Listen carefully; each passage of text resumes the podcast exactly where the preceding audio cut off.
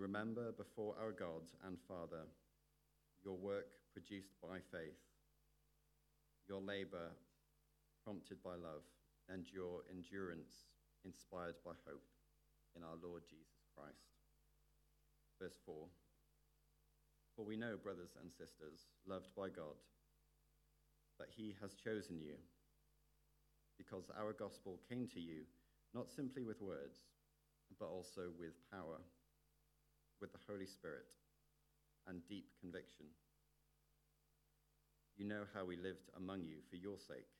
You became imitators of us and of the Lord. For you welcomed the message in the midst of severe suffering with the joy given by the Holy Spirit. And so you became a model to all the believers in Macedonia and Achaia. The Lord's message rang out from you, not only in Macedonia and Achaia. Your faith in God has become known everywhere. Therefore, we do not need to say anything about it. Verse 9. For they themselves report what kind of reception you gave us. They tell how you turned to God from idols to serve the living and true God, and to wait for his Son from heaven, whom he raised from the dead, Jesus, who rescues us from the wrath to come, the coming wrath. Heavenly Father, I pray that you bless Pastor Dan now as he comes to bring your word to us. Please give us receptive hearts, receptive ears. I pray that you bless his speech. I pray that you bless, um, yeah, your word. Thank you for, for speaking to us and not leaving us to walk aimlessly. Help us, Lord, to be hearers and doers of the word. Amen.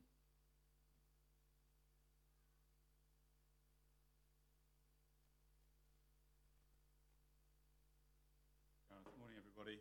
Um, now, I've got a few left. But if you weren't here last week, um, feel free to grab one of these. Um, it is 1 and 2 Thessalonians. We're going through 1 Thessalonians at the moment. And it's an opportunity for you to write on a Bible and not feel bad about it. So um, if you would like one of these, I'm going to maybe not put them here because then people feel awkward coming up. So, in fact, just maybe put a show of hands if you'd like one. I've got about six left. Brilliant.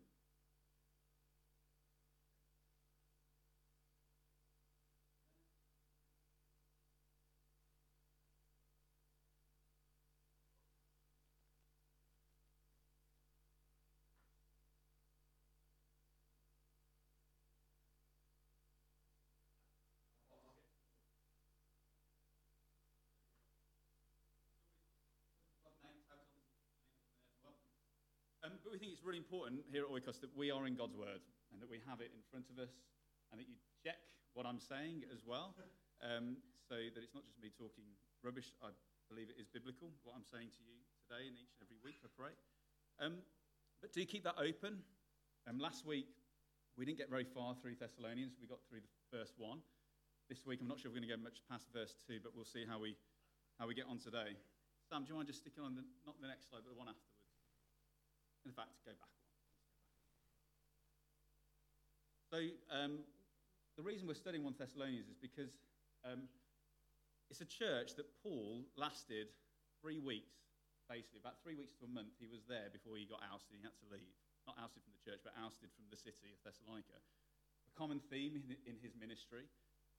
Philippi gets chucked out of there, moves on to Thessalonica, thrown out of there for preaching the truth of the good news of Jesus Christ, and Jews and Greeks were coming to faith.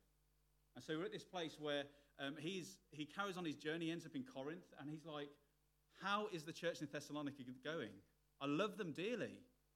It seemed like the, the gospel had, had gripped them, but I'm not sure how they're doing. Four weeks, I haven't even been able to establish much there. And so he sends Timothy. Timothy comes back to him and says, You're not going to, you're not going to believe this, Paul, but they are going so well. They are doing so well. They are faithful. In that passage we just read, their faith is being known across everywhere for their faith, for their trust in Jesus.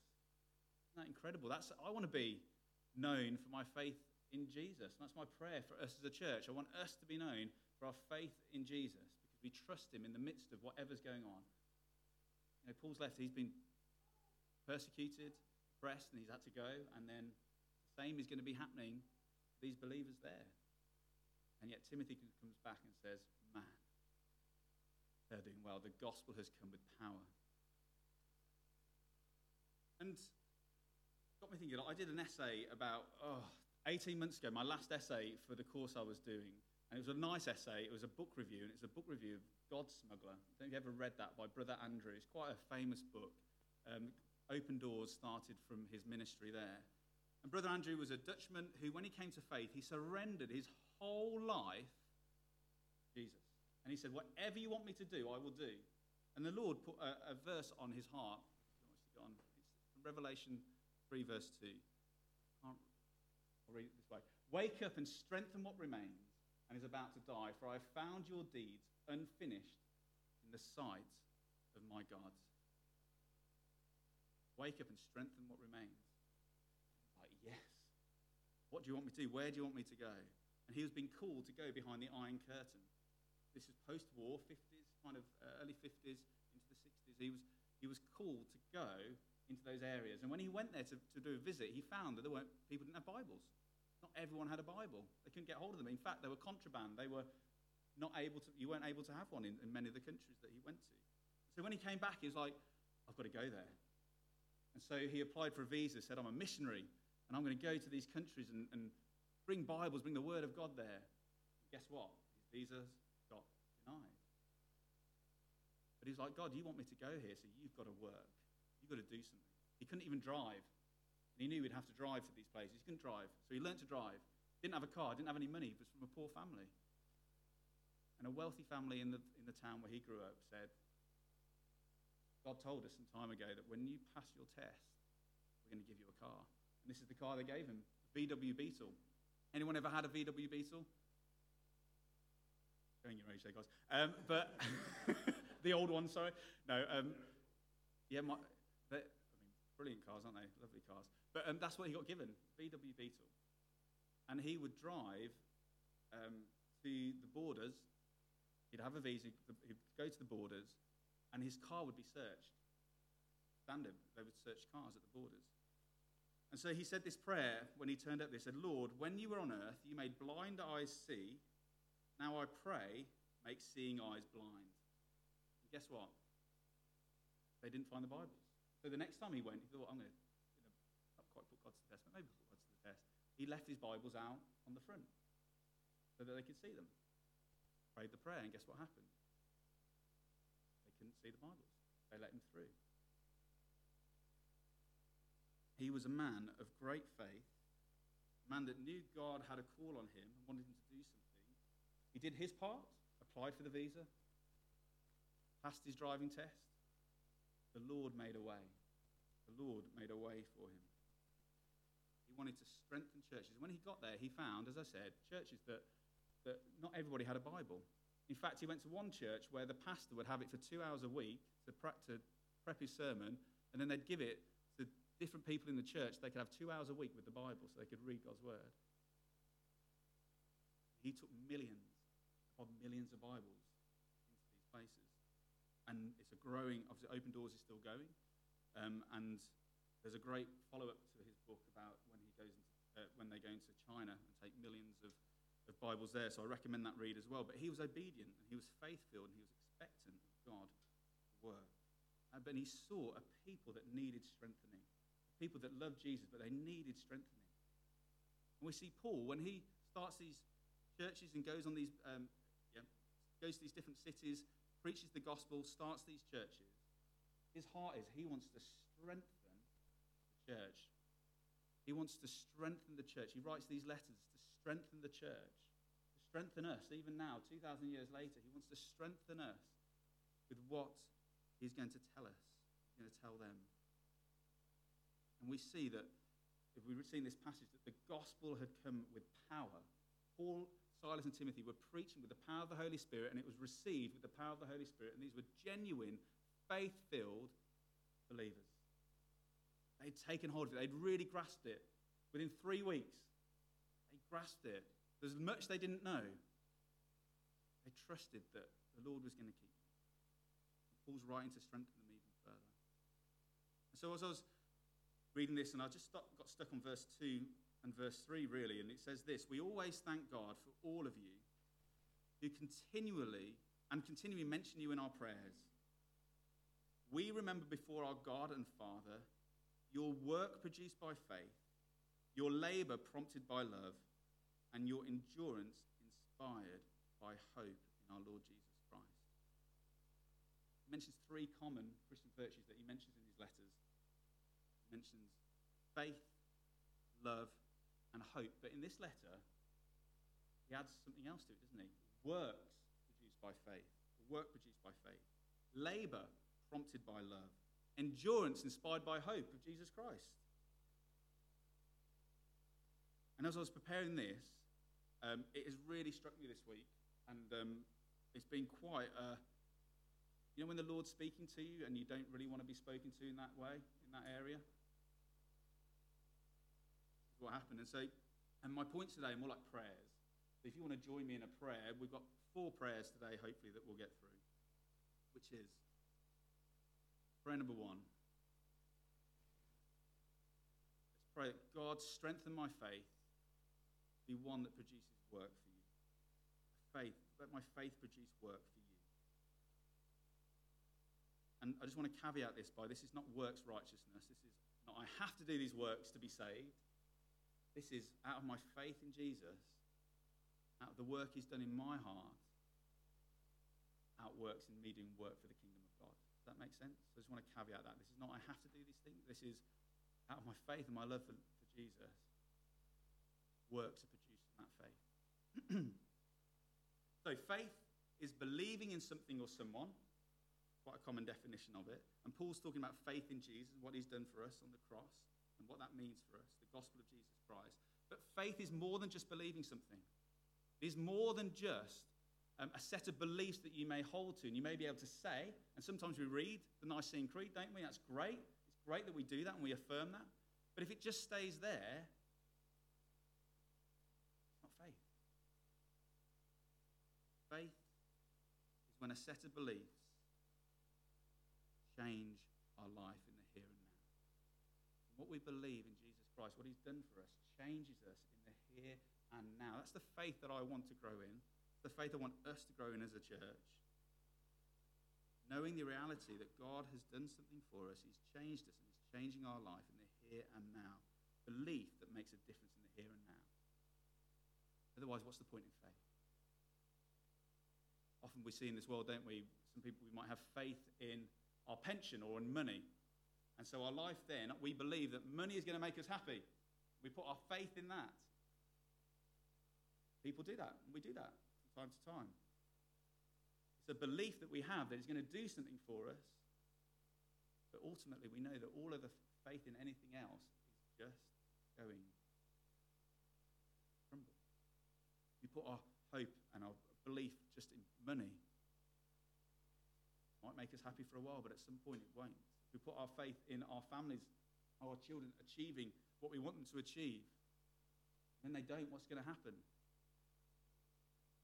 isn't it? But a faith in Jesus, faith in Him, can make a real difference in the reality of our lives in the here and the now. Faith always produces a work. James says in his letters, faith without work is dead. Faith without works is dead. Faith without a work in Jesus is dead. Don't want to have a dead faith. So we see in the Thessalonians some things that their faith is producing. Uh, where's my, uh, my fact? I've got a Bible here. Find it here. But we see the amazing things that are happening. Thank you. Um, what do we see in here? We see that they are, um, in the midst of severe suffering, what do they have? Joy. Their faith in Christ is such that even in the midst of severe suffering, they have joy. Odd, isn't it? We see that their faith, they've turned from idols to serve the one true living God. They've turned away from the things that they've worshipped before that have had a hold over them. No, that, that they, are, they are nothing compared to the glory of Jesus Christ. They said no to those idols and turned to the one true living God. And their faith is known everywhere for that.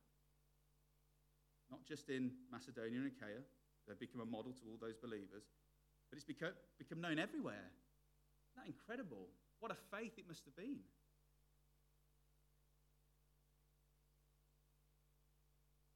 Fast forward here a bit. Um, what a faith that was. But we see here a work that is produced by faith in the Thessalonians that was working out during their suffering, during opposition, during the hard things in life, during the anxieties, during the things they can't control. And they were responding with works that came from their faith. They were responding in a godly way to those things. So maybe just write this down. I think it should on the screen on the next one. And I found this really helpful. It's the love of God in the past produces faith in the present that he keeps his promises. The love of God in the past keeps his, um, produces faith in the present that he keeps his promises. we know the truth of the Word of God and His promises, and we experience those in our life, it makes a difference in the here and now. It really does. Think Brother Andrew. The gospel comes onto him with power. He says, Right, Lord, I'm going to live for you. I'm going to do everything for you, whatever you want me to do. And so he goes, he applies for visas. Lord, I need a visa. I'm going to apply for it. But I need a visa. You've got to make it happen. I'm not getting them. And what does God do? He makes a way for him because it's what God's will was for him. I don't have a car. I passed my test. I don't have a car. What do I do? God gets him a car. I can't get across the borders. I've got Bibles on me. God makes a way. And each time he's, he's producing a, he's seeing how God is acting and experiencing how he's acting. In, in, um, and he can remember those times. He can look to those and say, God's done this before, so when I go back, He's going to do it again. If He wants me to go there, He will make a way. If that's His will, He will make a way. And His work of His faith was obedience. I'm going to go and do it. I'm going to step out and I'm going to, going to do it. I don't know how, God, but you're going to have to meet me there. So it got me thinking what works is my faith producing? What works for the kingdom of God um, is my faith producing. And I, I'm going to confess, this is why it's been such a hard week. This is why I've not particularly enjoyed writing the sermon at times. It's been great in many ways, but also really, really humbling and really convicting. And I just want to be clear I'm not sharing this because I want you to be like, oh, feel sorry for Dan. Here's the violin. Feel sorry for me. Not at all. But I feel I want to be honest with you. That um, there have been a number of things that I found challenging in the last week or two, but especially maybe even over a longer period of time than that a number of things that I found hard, and sometimes they, they tend to be around, and my DNA group will know this, around finances, the Lord's provision, whether that's for me personally, our family, or the church and the cafe and so forth. And I had a bit of a pity party last week. It's, in fact, it was after I preached last week, I saw Jez, and I had a bit of a pity party on him. And he was great. He was so loving towards me, and he just, as I was, and like pouring my heart out, he just said to me, goes, Dan, it sounds like you're not being grateful for how God has provided for you over the last five years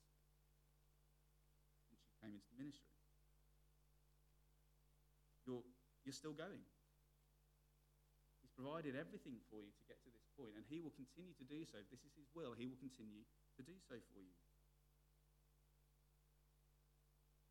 Said, you tried writing a list of all the ways in which the Lord has provided for you over this last five years? And as I wrote a list, about an hour, because there were literally hundreds of ways that I could see the Lord had actually been, had been at work.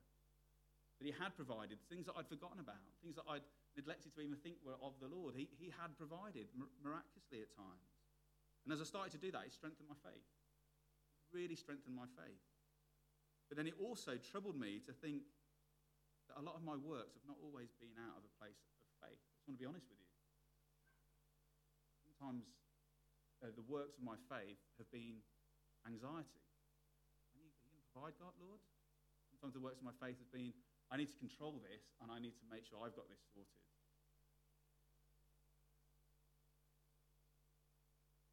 But maybe you can empathize with me here. Um, feel free to rebuke me as well. Um, but as I looked at the, at the promises of God that He would always provide, and He has done, maybe not exactly how I would say, I want you to provide like this, but He has provided. This is not name and claim it, wealth, prosperity, gospel. This is not, I'm going to be wealthy, I'm going to be wealthy, I want to have all this. Not, not at all. That's not biblical at all. But, but there is something that as we see the faithfulness of God to keep his promises, the, and we've seen it in the past, in the present, it builds up our faith.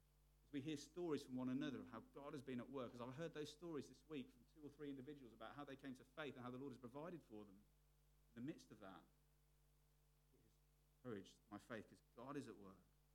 And it produces, and what he wants to produce in us, the work he wants to produce in us, is obedience. Obedience to him. We step out in faith for him, he will meet us there. He wants us to be obedient. What ways is he calling you to be obedient? I know for me, it's trusting that he is going to provide for my family, this church. I know that. That's what he wants to do. And you can remind me of that when I'm sweating, and just like you need to remind me of that. Staff team Monday morning, that's what we're going to remind each other of. And, and maybe we need to remind each other of that and ourselves of that. What is, what is God wanting you to do in your faith? Grow that work of obedience. Where, what is He wanting the outworking to be? Because it's God that works in us. God that does it. Who is it that Paul gives thanks to? Paul gives thanks to God for all these things that are going on. If we turn to him, God wants us to walk in obedience. He wants the outworking of our faith to be increasing obedience to him. It's like we've seen in Brother Andrew's life. So that was a very long prayer. God, strengthen my faith to be one that produces work for you. But then part prayer two.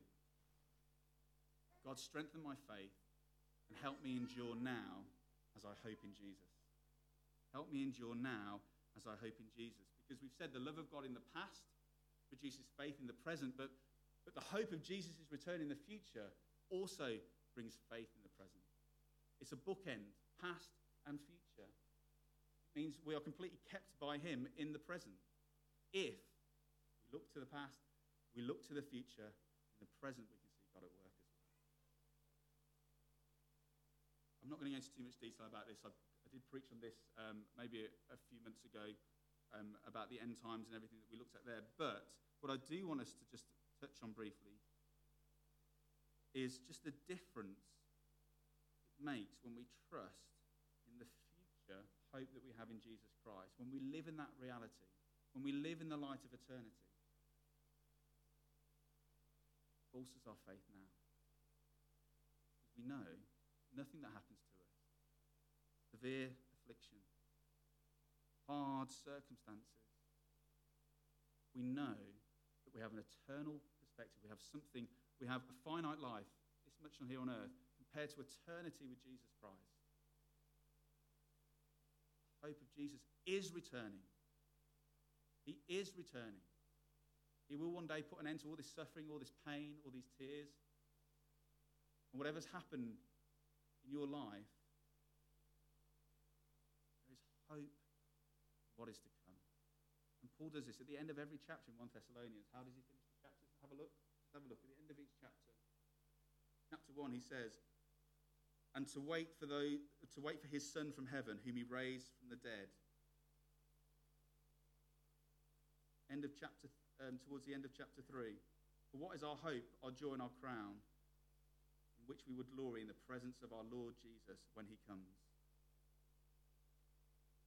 Chapter 3 May he strengthen your heart so that you will be blameless and holy in the presence of your God and Father when our Lord Jesus comes with all his holy ones. Chapter 4 After that, we who are still alive are left, will be caught up together with them in the clouds to meet the Lord in the air, to live with him forever. I mean, do you think he's trying to tell them something? Where should their hope be? Where should their focus be? Eternity. Because if we focus on the here and now, what's it going to lead to?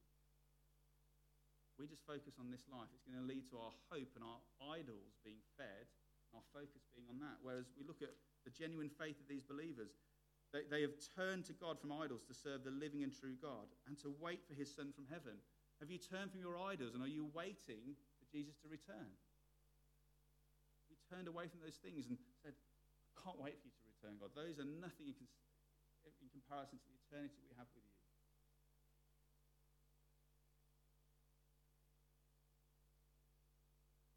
We want to endure the difficulties that happen in this life.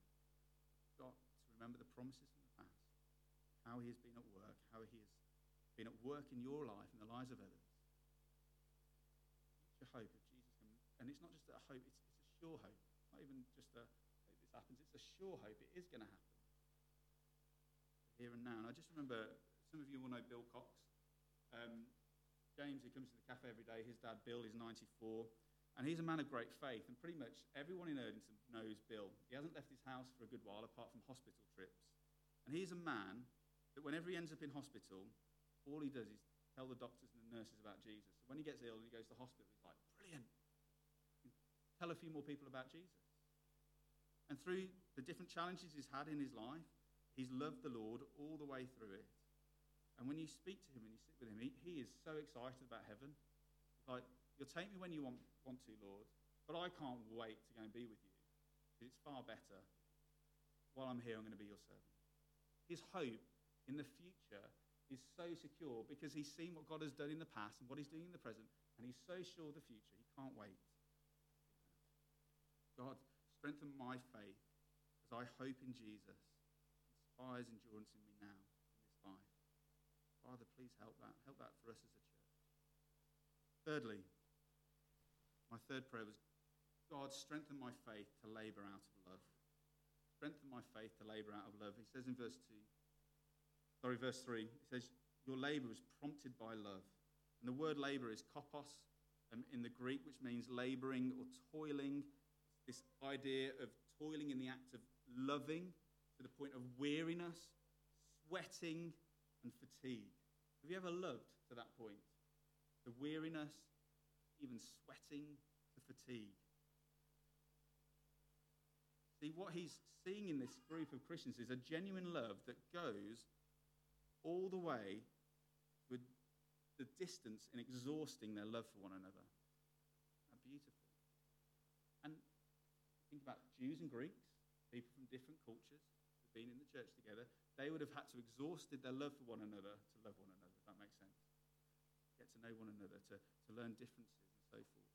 And yet they were exhausting their love for one another. I mean, that has really challenged me this week. How does our love look for one another? Is it exhausting? Maybe at times it is. But are we, are we, maybe for me, you're probably, your love is probably exhausting for me at the moment. But, um, but, but for people that might be different, people we don't maybe necessarily click with, are we exhausting our love for one another? Are we still pursuing them? The last thing we want in a church is cliques, isn't it? Groups of people that just stick together. We, we want the whole church to be united together, no matter who we are, where we're from. Is there a way in which you could exhaust your love for someone else this week? After all, as Paul says in his letter to the Corinthians, he says, Love is patient, love is kind. Next one, Sam, please. It, it does not envy, it does not boast, it is not proud, it does not dishonor others, it's not self seeking, it's not easily angered, it keeps no records of wrongs It does not delight in evil, but rejoices with the truth. It always protects, it always trusts, always hopes, always perseveres. Love never fails. How do we love? God first loved us, showed us what love is. Maybe just a challenge for us this week. Is there somebody this week that we can maybe exhaust our love towards? It might be tiring for us, it might be um, putting us out of our comfort zone, but is there someone you need to show that love to this week? Ask the Lord to put them on your heart. But just to finish with, very, um, very quickly, is that how, where do we start with this?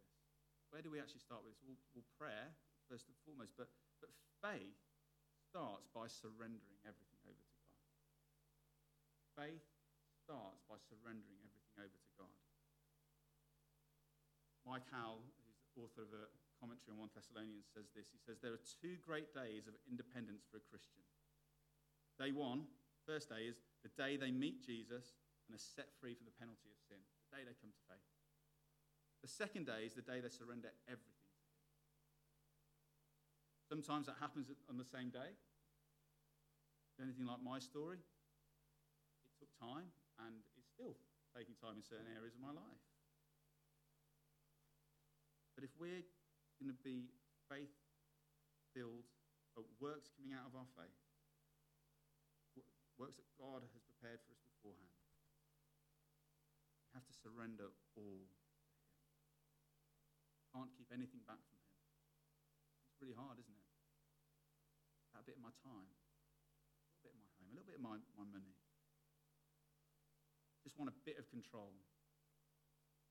Me and Nikki were laughing the other day. We were trying to encourage each other, and um, uh, did I say to her? I said something encouraging. What did I say to her? Return to me the joy of. Uh, so, try to encourage her. Return to me the joy of my salvation. I said to her, uh, what did I say to her? Return to me the joy of your salvation, is what I said. So let's remember the salvation that we have. Then Nikki said to me, she goes, Isn't it funny that sometimes I think that actually what I say is, Return to me the joy of my control. Return to what I'm praying really is, Return to me the joy of my comfort. Return to me the joy of my bank account. We have to surrender all those things over so we can say, Return to me the joy of my salvation. Hope that is to come. What stops you from surrendering? What is stopping you from surrendering something over? Is there something that you haven't fully surrendered over to Christ?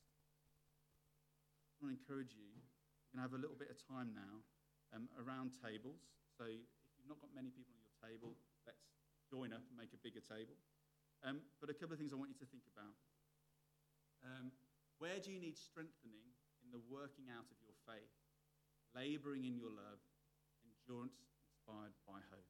So, an area that you need strengthening in? Secondly, what is the Lord prompting you to surrender? There is always going to be something that we're called to surrender. We've not surrendered as much as we thought over to God. There's always going to be that call. Is there something that He's asking you to do that? Maybe that second one's a little bit more personal for you to go away and think about. But is there an area that you need strengthening in, in the working out of your faith, a laboring in love, an endurance that's inspired by hope? Do you need to look to the future? You need to look. Jesus is returning, that's sure. You need to look to the past. Promises. Maybe you can encourage one another. Where has God been at work in the past? And I'm excited about, if you don't mind, Sue, we mentioned this while you're out, but Sue's birthday on Saturday night is an evening of sharing testimony, not just in the, celebrating Sue, but a time also bringing testimony of how God has been good. Where we've seen him at work in our life. Let's start that conversation now. Look forward to hearing. So we'll just have maybe five or ten minutes around tables doing that. So you've only got three or four on your table, maybe join up with another table Have a bit more people on the side, feel